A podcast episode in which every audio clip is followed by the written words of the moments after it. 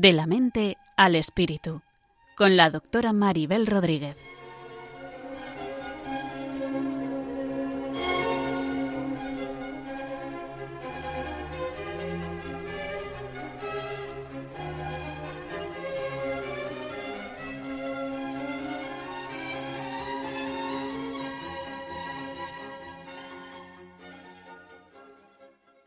Saludos a todos y bienvenidos a un nuevo programa de la mente al espíritu, un programa que pretende tender puentes desde la psicología y la psiquiatría hacia la religión y la espiritualidad para llegar a tener una visión del ser humano más integrada y completa.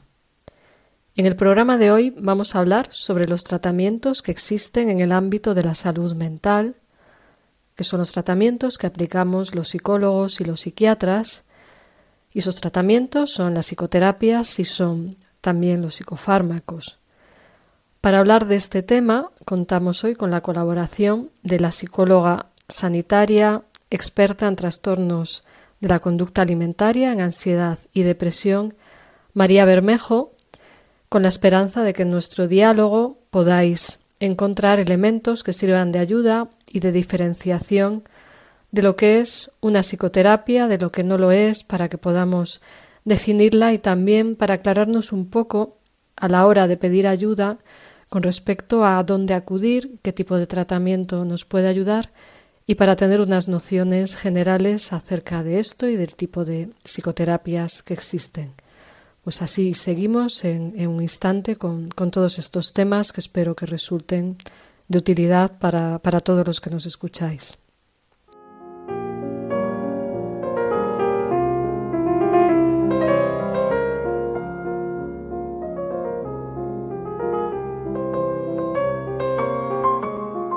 Estás escuchando De la mente al espíritu con la doctora Maribel Rodríguez aquí en Radio María.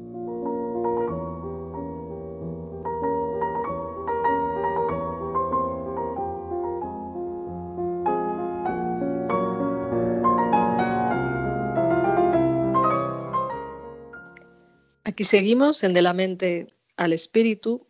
Al habla Maribel Rodríguez, psiquiatra y como ya os he explicado en la introducción, hoy vamos a hablar sobre los tratamientos que hay en salud mental, es decir, de los tratamientos que hacemos los psiquiatras y psicólogos, porque muchas personas desconocen en qué consisten o para qué sirven, o ni siquiera se lo plantean, pues no saben cuál es la ayuda que puedan aportar.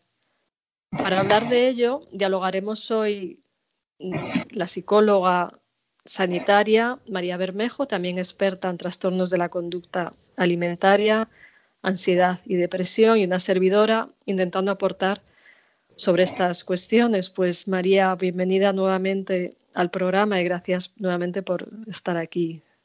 Hola, buenas tardes. Buenas tardes, Maribel. Nada, un placer, como siempre.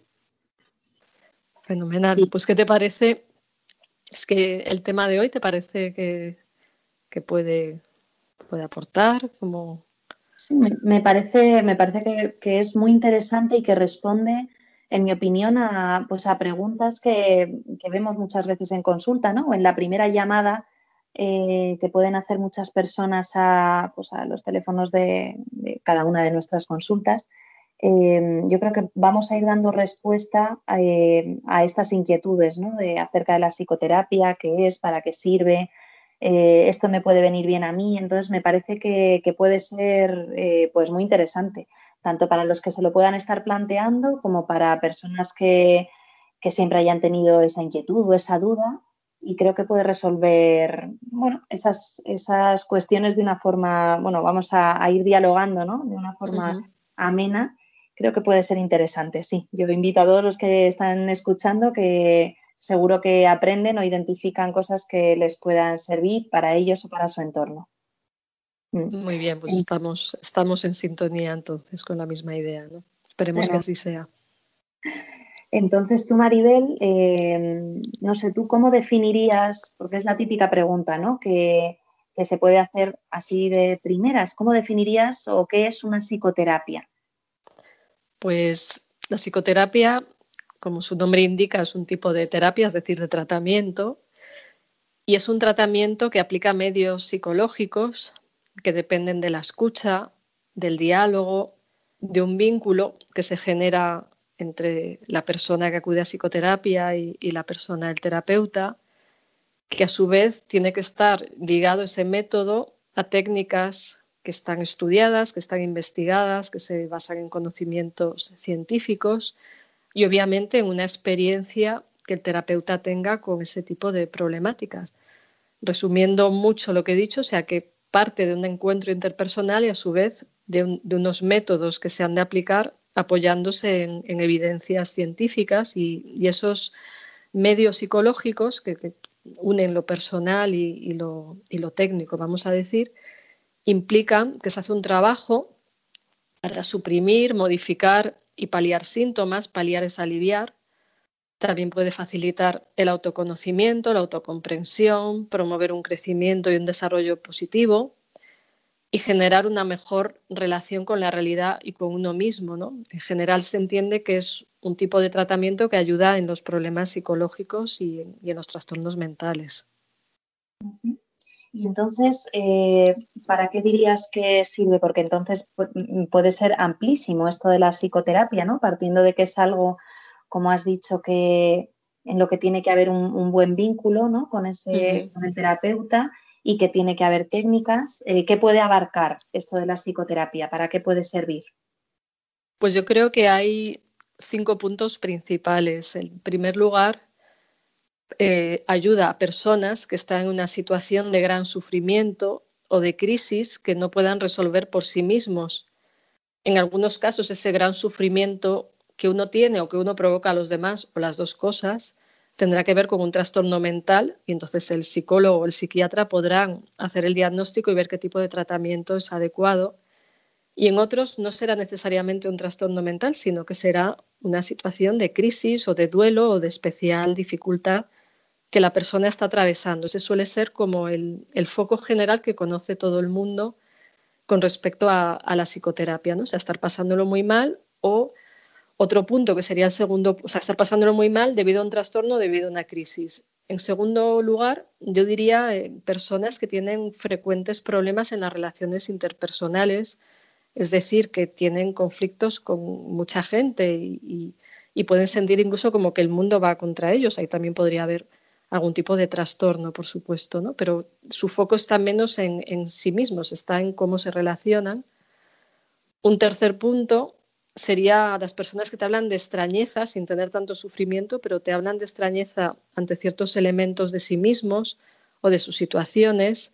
Igual personas que en general son estables, pero encuentran dimensiones de su personalidad que les resultan raras, reacciones que no comprenden de sí mismos, o se dan cuenta de que se enfrentan a la misma dificultad una y otra vez, eso de tropecé no sé cuántas veces con la misma piedra. ¿no?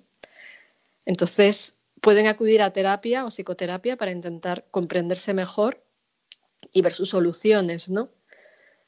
Un cuarto punto sería las personas que buscan hacer un trabajo de desarrollo, de crecimiento personal en cuanto a conocerse mejor, buscar sentido a la vida, comprender mejor la realidad o a los demás.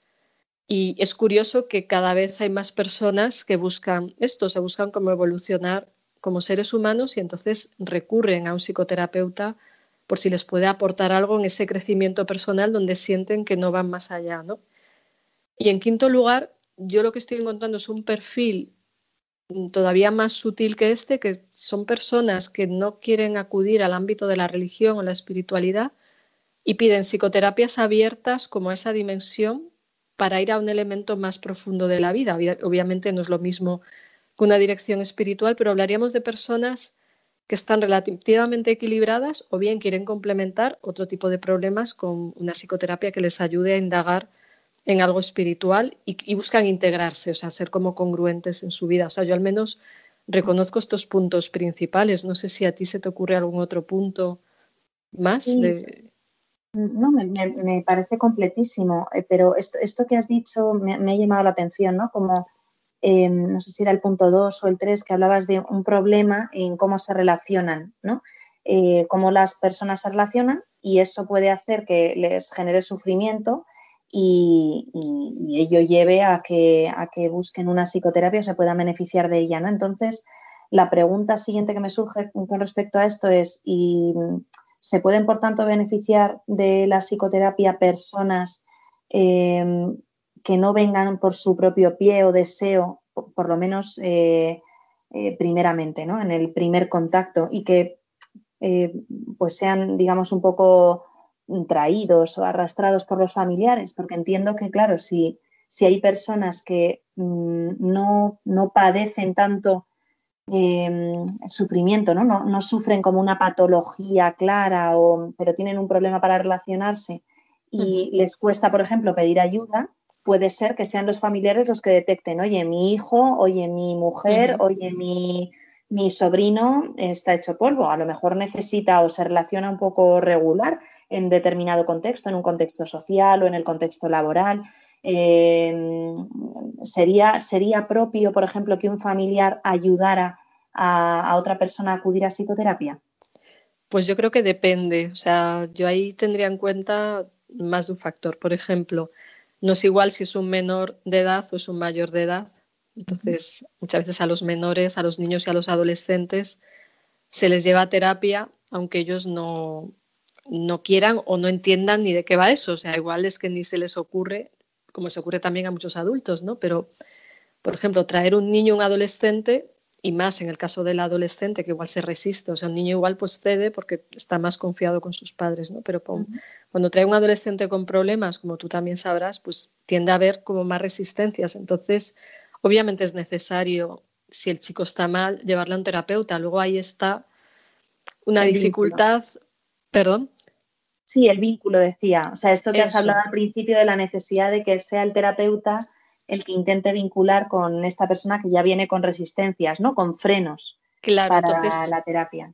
Ahí está. Entonces, lo primero sería ver si se puede establecer un vínculo de confianza y si se puede llegar a conectar. O sea, yo recuerdo con, una chica muy jovencita que yo me pasé las primeras sesiones hablando de temas que no tenían nada que ver porque ella se negó en redondo a, hablar conmigo y yo decía, bueno, ¿y a ti qué te gusta? Y yo recuerdo estar hablando de delfines, de caballos, de peces, porque eso es lo que le gustaba, y ya al tercer, cuarto día dice, bueno, y se llevaba toda la semana esperando para hablar con un adulto razonable, así que por fin ha llegado el día, te lo voy a contar a ti, ¿no? Entonces, claro, ese día fue conmovedor, ¿no? Porque esta chica que decía, bueno, yo vengo porque me traen, pero a ti no te voy a contar nada, pues lo que aparentemente es una pérdida de tiempo, que es hablar de cosas que le gustan, y como yo decía, bueno, pues ya que estamos aquí, vamos a hablar de algo, ¿no? Porque si está ahí tu madre esperando, vamos a intentar. Entonces, poco a poco es ver si es posible construir un vínculo. Hombre, si llevamos ya cinco o seis veces y estamos hablando de peces, de delfines, entonces realmente o la persona no conecta, pues hay que buscar otras alternativas, ¿no?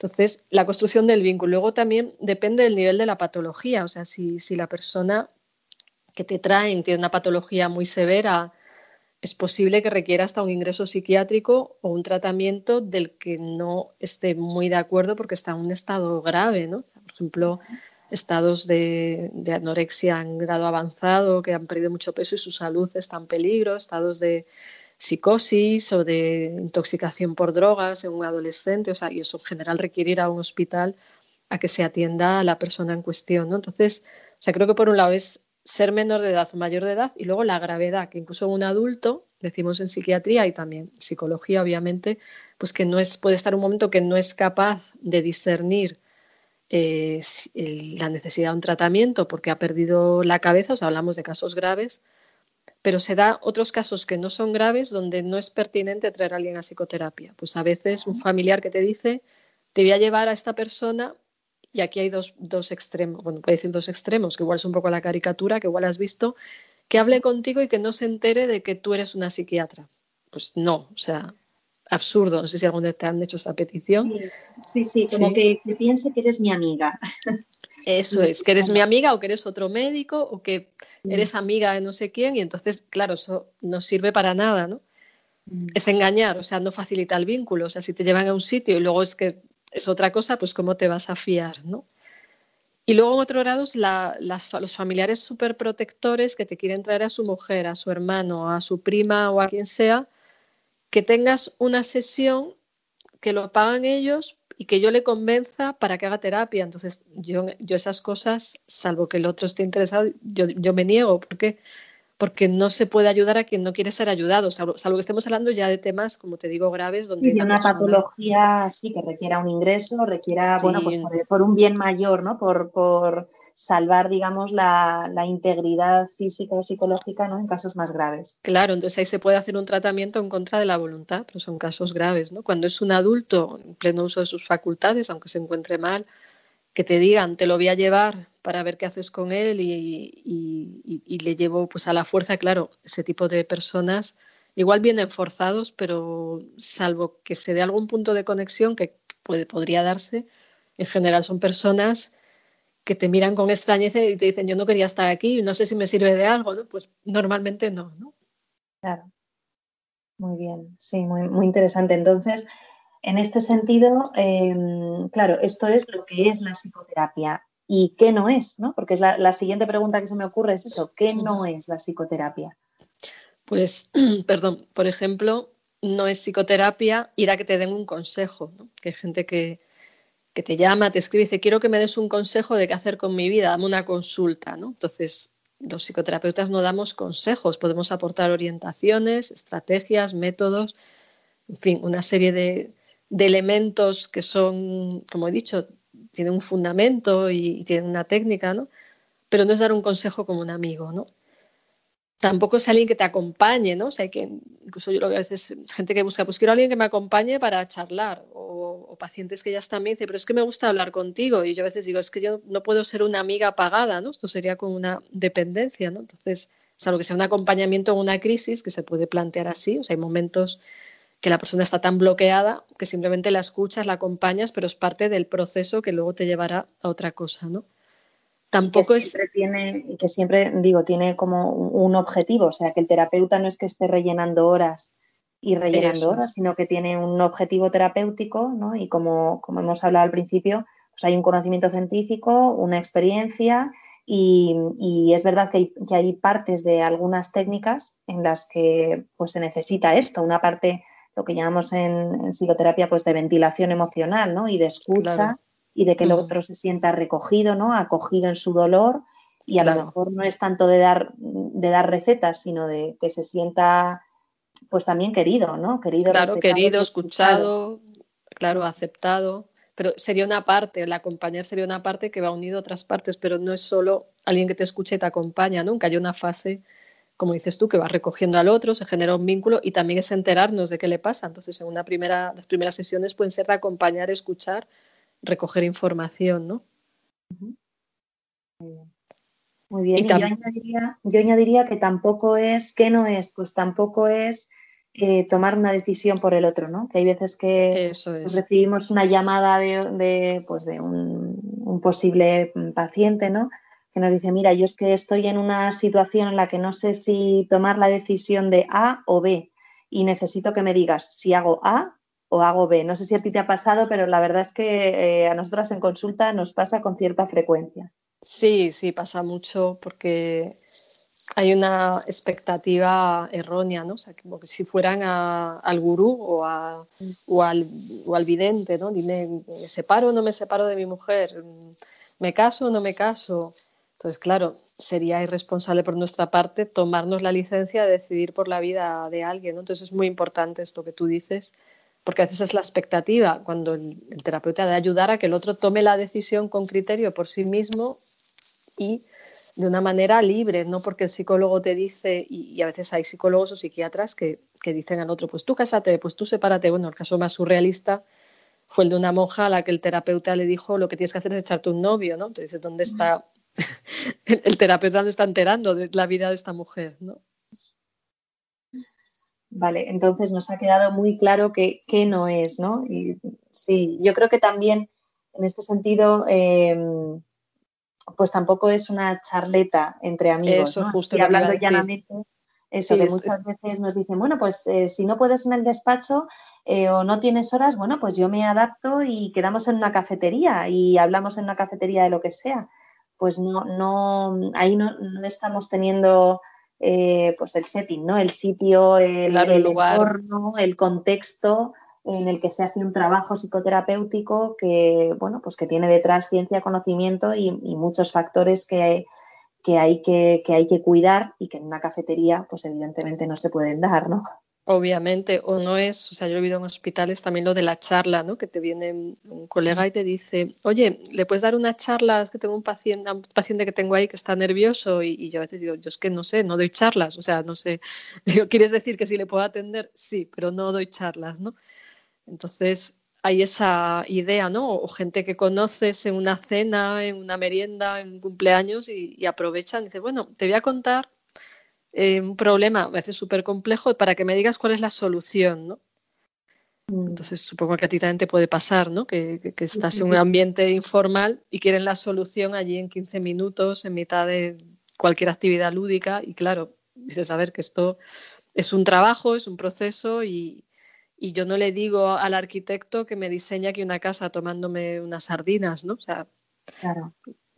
Es, un trabajo artesanal, complejo y con, una fundamentación detrás, entonces no es una charla, ¿no? Entonces es importante eso, ¿no? Y, añadiría más cosas que no es, como no es ir a que te juzguen, porque quien viene como quien va al, tribunal de la Inquisición, o sea, dime si estoy haciendo bien tal cosa o si soy bueno, si soy malo. Y además es que eso no serviría, ¿no? A ir a que te juzguen, ¿no? O no es ir a que te imponga una dinámica de vida y seas un buen chico. Entonces te voy a dar el libro de instrucciones, ¿no? El, paciente te habla de sus objetivos y tú le planteas cómo se llega ahí, ¿no?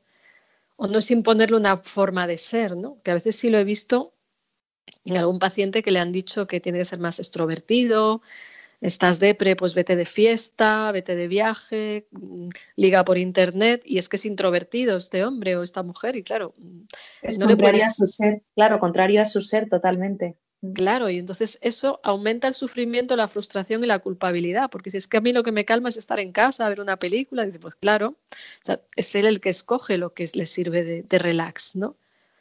Entonces también ese punto es importante saberlo, ¿no? Que es que no te pueden imponer, o, lo que he dicho, de decirle a una monja, échate un novio, o sea, eso es que falta de empatía y falta de conciencia, ¿no? O bien, tampoco es un método para llegar a ser perfectos o resolverlo todo, ¿no? O sea, a veces vienen las personas a terapia pensando que van a resolver todo y van a salir tuneados y nunca más tendrán problemas y quieren el sello de garantía de nunca más un problema de salud mental y, ahí recuerdo, por ejemplo, una situación de una compañera mía con, un paciente que le decía, bueno, el padre de, un paciente que le decía, por favor, doctora, garantíceme pues que mi hijo nunca más se va a deprimir. Y ella le respondió sabiamente diciendo, pues es que no lo sé ni de mí misma, o sea, que, que es imposible, igual que no sabemos que nunca más me voy a resfriar, pues es imposible, podría ser, podría no. Obviamente hay que poner los medios para que se reduzca la, la probabilidad, ¿no? Y se me ocurren dos puntos más, que tampoco es una solución mágica, que a veces espera esto, o sea, espera el consejo mágico o voy a ver a... O sea, a veces la solución mágica es que la gente busca como el psiquiatra más famoso que le va a dar el gran resultado y cuanto más caro sea y más tarde en atenderte va a ser mejor, ¿no? Porque buscas lo mágico y no, no necesariamente, ¿no? Sí, porque muchas veces, muchas veces eh, es tan importante esto que hemos dicho del vínculo que a lo mejor es eh, aparentemente como un gurú, ¿no? Y que es buenísimo y tal, pero luego tú no vinculas con, ese terapeuta concretamente o no, mm, sí, o sea, que, claramente no es una, no es una garantía. No, y, tampoco hay que divinizar al terapeuta, es un ser humano, ¿no? O sea, no, es buscar al mejor porque es el que sale en la tele o, ahora las que hablamos por la radio somos los mejores, pues depende depende para qué, ¿no? Y, nadie es, o sea, salvo casos excepcionales, ¿no? Pero que, a veces hay una expectativa mágica porque el otro se piensa que como te ha caído bien o te ha parecido que sabe de tal cosa, va a saber de todo. Eso se llama efecto halo, o sea, que, una persona, yo qué sé, si ahora hablamos de depresión y sabemos de depresión, pues alguien que le tiene anorexia piensa que yo sé de anorexia, ¿no? Y, y cada uno está especializado en lo que está, ¿no? Claro. Y luego una última, último punto que se me ocurre de lo que no es, pues tampoco es una forma de dependencia para toda la vida, o sea que no es, mm, o sea, eso no quita que si uno le pasa algo vuelva al psicólogo, ¿no? Pero a veces cuando le das el alta a alguna persona, dice, pero es que yo pensaba venir toda la vida, dices, pues no, o sea, como que, que no es para eso, no es para, o sea, puede, digo, en todo caso, si quieres, lo vemos como el dentista que una vez al año revisamos si lo consideras oportuno, pero no es aquí todas las semanas ya el resto de tu vida, porque a lo mejor lo que te hace es dependiente y te genera otro problema aparte de un gasto innecesario. ¿no? Claro. Y esto, esto que has dicho justo antes de este punto, ¿no? que cada uno está especializado en lo que está, em, hablando de este efecto halo ¿no? que comentabas, eh, a raíz de ahí, me, no sé, se me ocurre que, no sé, pienso, ¿qué requisitos puede tener entonces un buen psicoterapeuta? Porque eh, tiene que estar especializado, no eh, en una cosa, en varias, es mejor que sea genérico. Em, ¿Qué requisitos o qué formación, qué, tendría que buscar una persona que nos pueda estar escuchando y que quiera buscar un psicólogo, un psiquiatra, bueno, un, psicoterapeuta del tipo que necesite? Pues el primer punto es lo que acabas de decir, psiquiatra o psicólogo preferentemente. Evitar psicoterapeutas legos, es decir, el que sabe del tratamiento psicológico y tiene una base previa en formación, en general es el psiquiatra o es el psicólogo. Puede haber algún caso de algún psicopedagogo, algún médico que tiene una formación adicional, pero en general, el, o sea, no añadiría otras titulaciones porque a veces con este avalancha de coach, terapeutas gestálticos, monitores de mindfulness, o sea, se meten personas sin la base suficiente. Entonces pidamos que quien nos atienda sea psiquiatra o psicólogo, que ha de ser psicólogo sanitario o psicólogo clínico, y vosotros los psicólogos sabéis lo que cuesta llegar a eso, o sea, no es me licencio y ya, pum, monto una consulta, ¿no? O sea, psicólogo a secas no, sino psicólogo sanitario o bien un psicólogo, o sea, la tercera vía es un psicólogo psicoterapeuta experto, pues por ejemplo en psicoanálisis, que eso tiene también muchos años de formación, ¿no? Pero mínimo psiquiatra o psicólogo en la mayoría de los casos y que tengan una formación complementaria a su titulación, es decir, los psiquiatras, solo psiquiatras no sabemos psicoterapia. Tenemos que hacer una formación adicional, igual que los psicólogos también hacen su formación adicional, aparte del máster sanitario, pues luego os formáis en terapia cognitivo-conductual o sistémica o las que hagan falta, ¿no? Y entonces veamos cuál es la formación complementaria y la formación complementaria en lo que nos pase, ¿no? Y que la formación complementaria este, sea una titulación oficial, ¿no? O sea, no un título de estos que igual te han vendido, yo qué sé, en una universidad fantasma, ¿no? Sí, o en un curso por internet que has visto eh, publicidad, te has metido. Sí, en este sentido yo creo que, animaría a, todas las personas que quieran acudir a un psicoterapeuta a que no tengan vergüenza, ¿no? O sea, que no de vergüenza pedirle, pero preguntar incluso, pero ¿estás colegiado? o que lo miren en internet si les da claro, Claro, podemos eso es, podemos entrar en las páginas de los colegios de médicos o de psicólogos y comprobar la titulación hoy en día hay mucha información en Internet, pero que, o sea, cuento, por ejemplo, una anécdota de, una asociación de hipnosis en la que estoy, donde se, busca mucho la fundamentación científica y uno buscó eh, como la formación de hipnosis en un sitio que era poco seria y consiguió el título para su gato, ¿no? Entonces dice, mi gato es hipnoterapeuta, como diciendo, imaginaros los filtros que hay aquí, ¿no?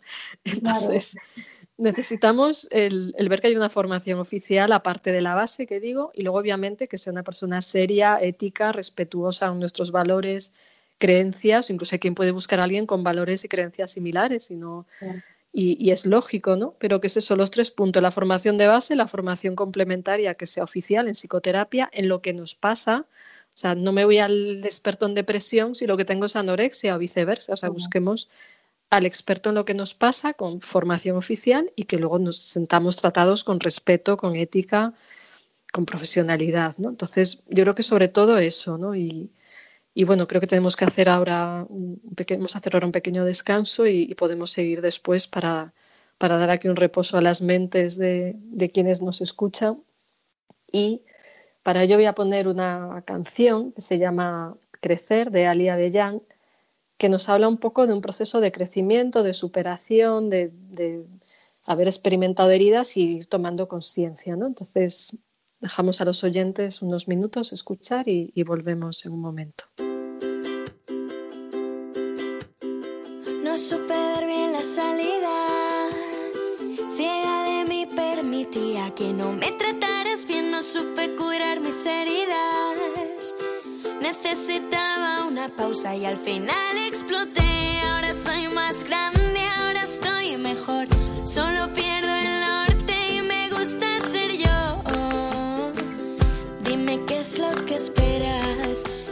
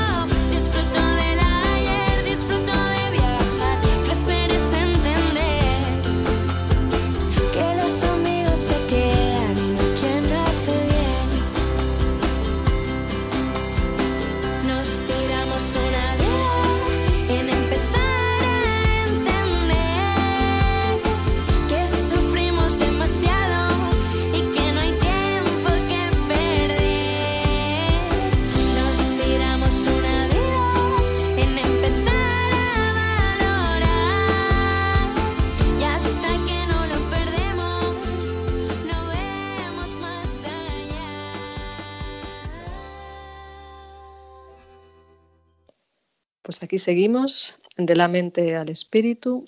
Al habla Maribel Rodríguez, psiquiatra, y hoy está conmigo María Bermejo, psicóloga general sanitaria. Y acabamos de escuchar la canción Crecer de Ali Avellán, que, nos suscita lo que dije de, este crecimiento. No sé si María, tú quieres añadir algo más después de escuchar la canción. Sí, aparte de que de qué agradable era la melodía, ¿no? Eh, a mí me ha mm. llamado la atención, eh, pues en una de las primeras frases decía, no supe curar mis heridas, necesitaba una pausa y al final exploté.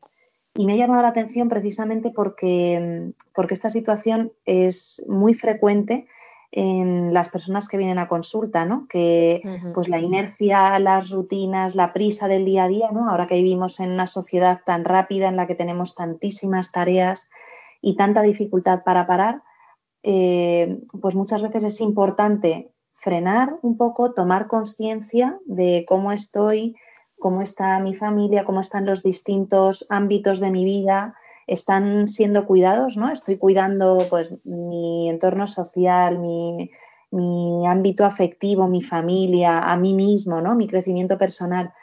Y que tantas veces cuando esto no se hace, cuando no se toma esta conciencia, no se para, eh, pues es difícil crecer, ¿no? Y al final, pues para esto, pasa esto que decía la canción, de necesitaba una pausa, ¿no? No pausé y al final exploté. Y creo que esto es precisamente lo que es la, pues parte de, este proceso de psicoterapia, ¿no? De este, mm, pues este pausar, este mirar la vida, parando esta inercia y la prisa y, poder crecer aprendiendo a mirar y a tratar y a solucionar algunas cosas de distintos ámbitos, ¿no? De la vida cotidiana que, en lo que puede ser que no nos hayamos parado a, mirar. Claro, lo que dice quiero vivir despacio, ¿no? Para, para, mirar con calma y lo de me gusta ser yo, que es volver a su yo para vivir la vida de verdad, ¿no? Eso es. Cada uno a sus valores, cada uno a los ámbitos relevantes que tiene en su vida pero qué importante, me ha, gustado muchísimo esto. Sí. sí, hablar de la relación con un otro a quien comprender, ¿no? sin dejarse maltratar. Entonces, bueno, que, yo creo que resume aquí algunas cositas de las que vamos hablando y, sirve para, pensar un poco sobre ello. ¿no? Mm. Pues sí, nada, estábamos hablando entonces, eh, retomando un poco las preguntas que estábamos respondiendo antes, Maribel, Em, habíamos hablado de, pues, de las especialidades, de qué es la psicoterapia, qué no es, ¿no? Ha quedado muy claro. Y qué requisitos tiene que tener un buen psicoterapeuta, ¿no? Que hemos hablado, pues, que, no nos dé vergüenza eh, informarnos bien de la formación de la persona que tenemos delante. Y entonces, eh, la siguiente pregunta que me surge es, ¿cuándo, ir a, ¿cuándo hay que ir a psicoterapia? ¿Hay que estar fatal? ¿Cuál es el nivel de sufrimiento? ¿En qué momento? Tengo que decidir que, bueno, pues ya ha llegado el punto en el que veo que yo no puedo y voy. ¿Es ese punto quizá? ¿O cuál, cuál dirías? Sí, sobre todo esos cinco puntos de los que yo hablaba antes, sobre todo cuando uno siente que por sí mismo, en cualquiera de esos puntos que comentaba, de mucho sufrimiento, muchos problemas en las relaciones, o ver que uno está atascado con temas que se le repiten, etcétera, pues cuando uno siente que él mismo no avanza, que no se siente comprendido por otros, que, necesita pues apoyo porque está perdido, ¿no? Y, sobre todo cuando hay un sufrimiento muy intenso en, los diferentes puntos, bueno, sobre todo en los tres primeros que decía antes, ¿no? De, pues personal, interpersonal, o que uno hace sufrir a otros, o que uno está atascado en algún punto de su vida donde mm, pues, se le repite la misma historia. Entonces, sobre todo yo creo que es percibir que estamos, o que está, la persona que pide ayuda, que está en una situación que le desborda y no encuentra una salida o no sabe cómo resolver. Entonces, incluso a veces ante la duda es mejor ir y preguntar, ¿no? Es decir, a veces incluso hay gente que me ha venido diciendo, bueno, me vengo para saber si esto que me pasa requiere ayuda o es normal y, a veces hay gente que está viviendo un proceso normal porque se ha muerto alguien, porque hay una ruptura y a veces pues hablas dos, tres veces y ya, o sea, estás normalizando una situación, apoyando y mostrándole que está en una situación de normalidad. Entonces, ante una situación de mucho sufrimiento donde uno siente que no es capaz de manejarse con ello o los problemas que ya he dicho, por lo menos ante la duda, pedir consulta a un profesional que tenga que ver con los temas que nos suceden, ¿no?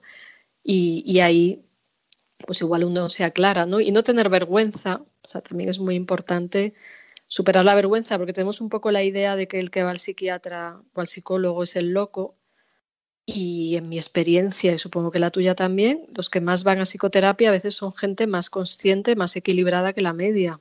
Sí, sí, sin duda, sin duda, vamos, totalmente de acuerdo.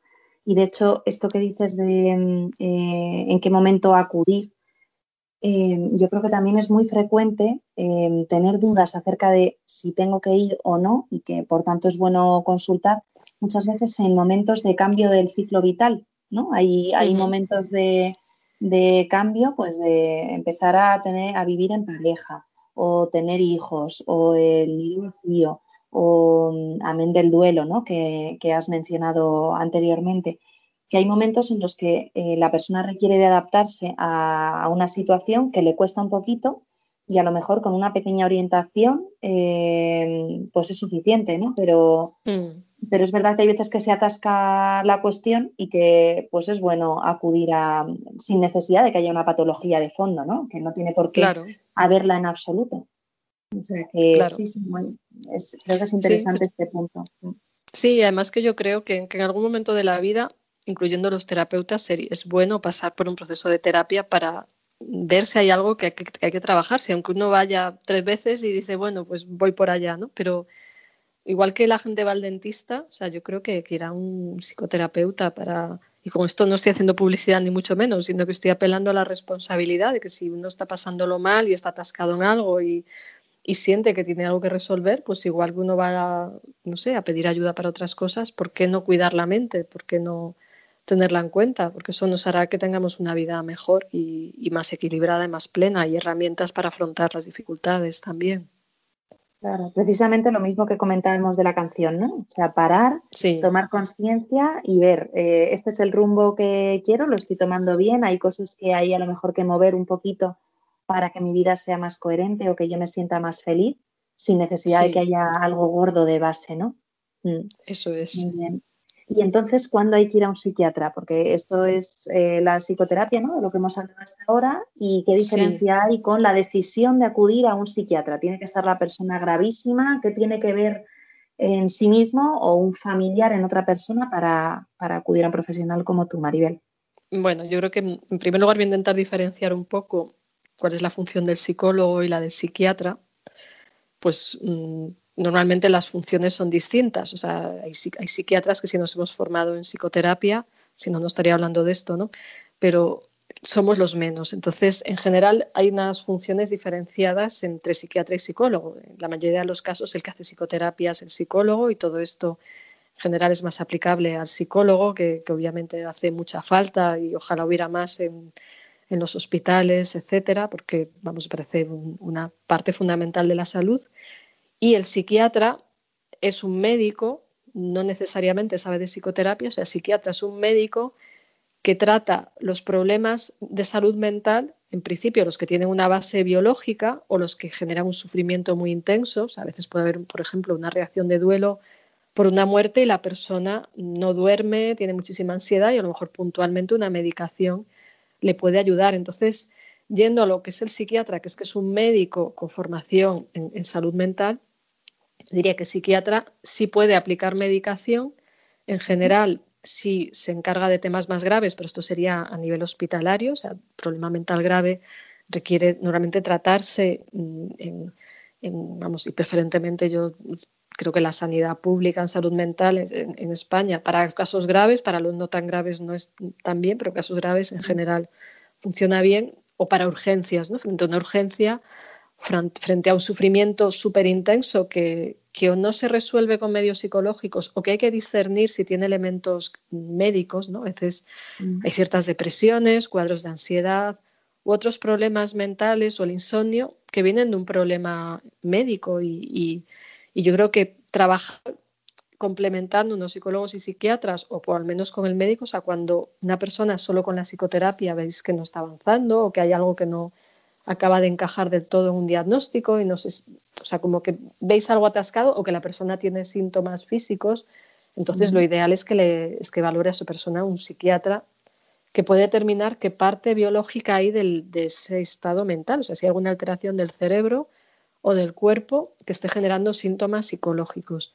Entonces, sobre todo la diferenciación es que el psiquiatra es un médico que puede dar eh, medicinas para, para la depresión, para la ansiedad, para la esquizofrenia, si es que es, si es verdad que hay un abuso de fármacos hoy en día, pero en general no son los psiquiatras, es más en atención primaria. Y no primaria. Mm. O sea, que es como tan poco tiempo de consulta y tanta rapidez y tanta inmediatez, pues a veces lo cómodo es dar un ansiolítico que en general los psiquiatras eh, somos los primeros en, en, querer quitar. ¿no? Entonces, bueno, yo creo que el exceso de medicación también a veces viene de psiquiatría, pero está pasando más en atención primaria. ¿no? Sí, yo creo que, también potenciado porque precisamente faltan, faltan plazas de psicólogos en, sanidad eh, pública, ¿no? Entonces, como no puede haber un servicio psicológico, ¿no? Eh, que pueda paliar y que pueda ayudar a afrontar estos sufrimientos tan frecuentes, tan, tan mm. frecuentes como, por ejemplo, la ansiedad y la depresión, pues al final es verdad que pues una respuesta rápida para aliviar ese sufrimiento desde la atención primaria con toda su buena voluntad, por supuesto, mm, es pautar medicación, ¿no? Yo creo que ahí sí es importante buscar un, profesional eh, esto que hablábamos anteriormente, ¿no? Eh, especializado en, por ejemplo, si tienes depresión, en depresión, si tienes ansiedad, en ansiedad. Mm. Eh, porque muchas veces eh, tanto psicoterapeutas como, bueno, psicoterapeutas en general, ¿no? Psiquiatras que hayan recibido formación en psicoterapia y psicólogos, psicoterapeutas, eh, pueden hacer un trabajo muy profundo, muy, muy profundo y muy satisfactorio, incluso rápido, incluso de síntomas físicos, ¿no? Vamos, de hecho, normalmente lo primero que, que se va suavizando también en psicoterapia, yendo al psicólogo, son los síntomas físicos, ¿no? Y se ha demostrado en muchísimos estudios la eficacia a largo plazo de una buena psicoterapia, eh, bueno, por ejemplo, cognitivo-conductual, ¿no? Pero también de otros enfoques, eh, por ejemplo, en casos de ansiedad, ¿no? Y cómo disminuye el riesgo de recaídas con respecto a los fármacos.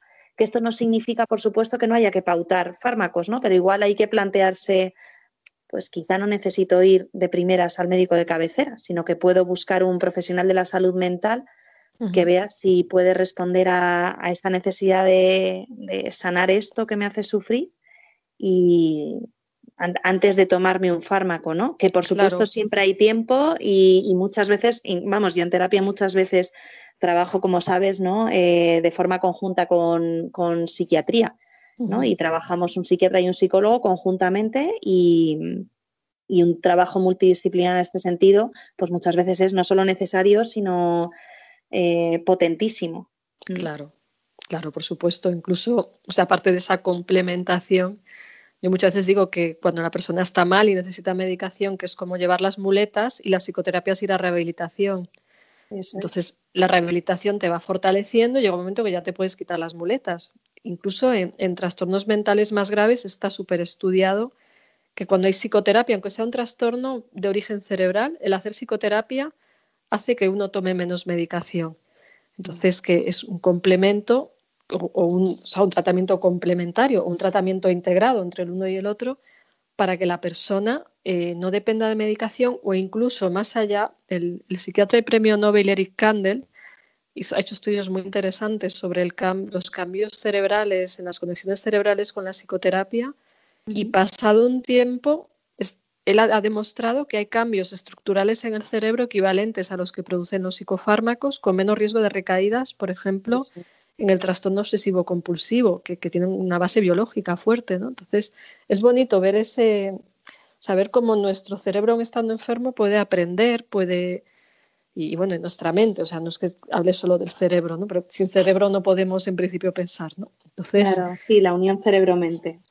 Eso es. Entonces, el ver cómo ese trabajo desde, o sea, desde la psicoterapia puede ayudar a que una persona que sufre mucho eh, pueda al final tomar menos fármacos, en algunos casos hasta librarse de ellos, depende de la gravedad del trastorno, o llevar una vida más normal, ¿no? que, si solo toma pastillas que están dejándole a veces pues con problemas, efectos secundarios, porque no tiene más recursos para manejar su vida. Entonces, o sea, lo que tú dices, que harían falta muchos más psicólogos, también psiquiatras, o sea, también el sistema público no tiene suficientes psiquiatras y ojalá los tuviera, ¿no? O sea, que, que por ejemplo, la gente me cuenta que una consulta preferente por, por un cuadro depresivo, o sea, preferente, que es que pasas de urgencias a por favor darme cita ya, tarda un mes, te dan un tratamiento y a lo mejor el psiquiatra no te puede ver hasta tres meses después. Y, dices, mm. jolín, pues en algunos lugares, no en todos, ¿no? Pues eso hace que, no se pueda hacer un tratamiento bien hecho. O el psicólogo igual te ve media hora una vez al mes, claro.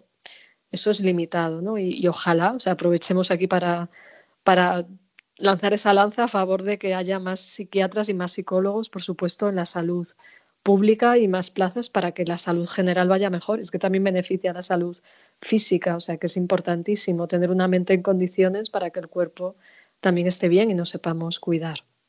Claro. Entonces, eh, ¿qué, tipos de, psicoterapia existen, Maribel? ¿Y, cómo podemos decidir o cómo pueden decir las personas que nos estén oyendo eh, cuál es la más adecuada para su casuística? Pues bueno, lo diré ahora muy rápido, pues queda ya muy poquito tiempo, ¿no? Pero bueno, voy a señalar alguna, al menos que suenen, y, también para decir, en caso de que tengas un problema, pues eh, a, cuál voy. La más conocida y la más verificada es la cognitivo-conductual, que es la preferente en casos de, de depresión, junto con la farmacoterapia muchas veces, en casos de ansiedad, pues también, o en casos como trastorno obsesivo compulsivo, ¿no? Entonces, digamos que la más conocida es la cognitivo-conductual. O sea, también hay otras psicoterapias que cuando hay problemas de familia, pues se, habría que aplicar terapias sistémicas o terapia interpersonal y a veces complementando con terapia individual, ¿no? Eh, también cuando hay conflictos que, que, vienen de la infancia, ciertos casos de estrés postraumático, ciertos tipos de trastornos de personalidad, se usan tratamientos como más integrados que unen lo psicodinámico, que es decir, cómo me afecta el pasado en el presente, con otras técnicas como MDR o, uniéndolo incluso con cognitivo-conductual. Está la psicoterapia cognitivo-analítica, que es un método de integración de, cognitivo-conductual y psicodinámico, haciendo una, pues un trabajo de, explorar el pasado y, de, de, resolver cómo ese pasado nos afecta. ¿no? Eh, bueno, estoy resumiendo muchísimo, igual otro día hay que dedicar un programa a hablar de esto más, ¿no? Pero bueno, sí. igual es una posibilidad. Eh, en otros casos, cuando una persona quiere más bien eh, trabajar elementos de uno mismo que están atascados, que están mal, pues aparte de ese enfoque cognitivo-conductual, donde puedes ver si hay algún condicionamiento atascado, hay alguna creencia irracional que, que influye, que está condicionando, pues también pueden ayudar las psicoterapias de tipo psicodinámico que favorezcan el autoconocimiento y, el, y ver los resortes inconscientes que puede haber ahí, ¿no? En, el tema de hacer un trabajo de desarrollo personal, estoy un poco siguiendo los puntos que decía antes, un trabajo de desarrollo personal, autoconocimiento, evolución, sentido de vida, pues yo recomendaría terapias de tipo humanista o existenciales, alguna de tipo psicodinámico, como la, de Eric Fromm, la de Jung, la de Adler, o sea, esas trabajan más como ir a lo profundo y, también señalar que psicoanálisis no es solo ya lo de Freud, o sea, como que hoy en día todo lo que ha derivado de ahí se llaman psicoterapias psicodinámicas y, en ciertas cosas pueden ayudar, ¿no? Pero bueno, yo como digo, esto igual es bueno desarrollarlo un poco más.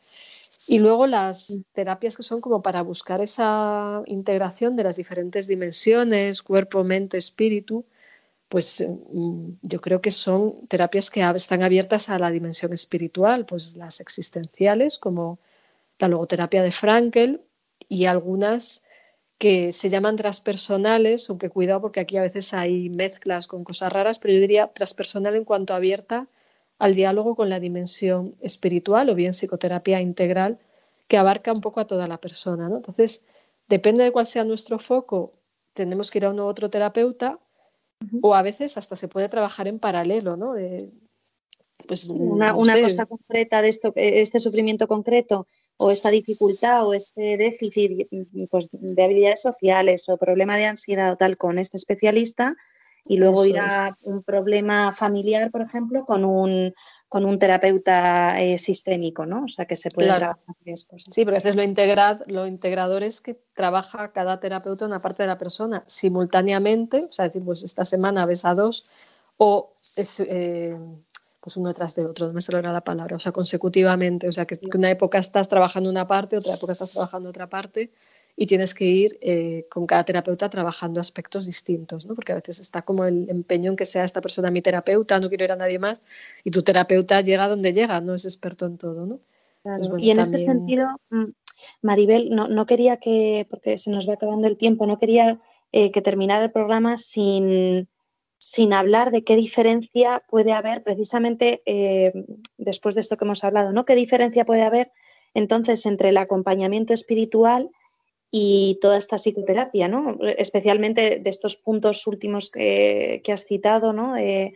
más integral y que eh, profundiza un poco en lo espiritual. ¿Qué diferencia puede haber entre ese tipo de psicoterapia y un acompañamiento espiritual? Que seguro que hay muchas personas que les pueda interesar esto. Pues sí, yo creo que también para desarrollarlo bien, yo también creo que aquí era otro programa, pero bueno, lo voy a decir. Lo básico, o sea, la psicoterapia abierta a lo espiritual es un trabajo psicológico que lo que hace es que trabaja la mente para que la mente se abra pues esa dimensión pues con el mayor equilibrio posible. El acompañamiento parte desde el espíritu y es un trabajo para llevar a la persona a Dios. La psicoterapia es para crear armonía y equilibrio en la persona que luego ya si quiere se abre a Dios, pero no es un acompañamiento espiritual. O sea, no es, el objetivo no es llegar a Dios, sino que la persona, vamos a decir, simplificando mucho, llegue a sí misma. ¿no? Luego habrá elementos de confluencia entre un punto y el otro. ¿no? También tengo algún paciente que a veces me dice que es curioso como desde mi lado el sacerdote y yo coincidimos. Claro. Si coincidimos en el final, que es en la persona, pero dice cada uno partís de un lugar, pero al final me lleváis a un crecimiento, cada uno desde un sitio, pero de diferente manera estáis llegando a puntos parecidos, pero el punto de partida es distinto, ¿no? O sea, que, igual que este programa es de la mente al espíritu, ¿no? O sea, partimos de la mente y quien quiera que se abra al espíritu. Otros programas de Radio María, pues es más la religión, el espíritu, y se puede tocar la mente, ¿no? Es como decir de qué estamos hablando, de fe o de razón, ¿no? De dónde partimos. Entonces, la psicología, psicoterapia parte más de la razón sobre todo la cognitivo-conductual, y, y, lo otro parte más del espíritu. ¿no? Y bueno, lo dejaría ya aquí porque el tiempo pues, se va y, yo creo que ha sido muy interesante este, este diálogo, especialmente para quien no conozca esto. Así que, que María, te agradezco mucho nuevamente tu, tu ayuda, tu participación, tus preguntas. Mm. Y, y, bueno, tenemos que ir acabando, así que seguiremos en otros programas, ¿no?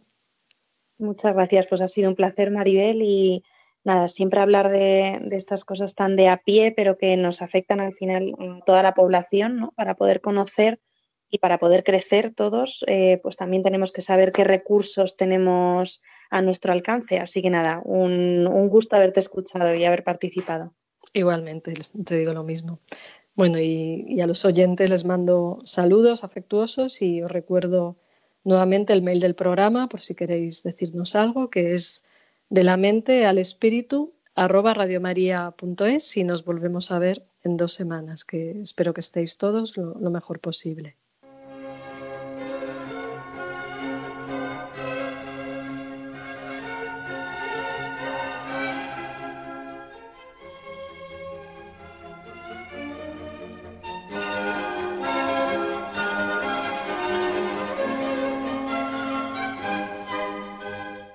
De la mente al espíritu, con la doctora Maribel Rodríguez.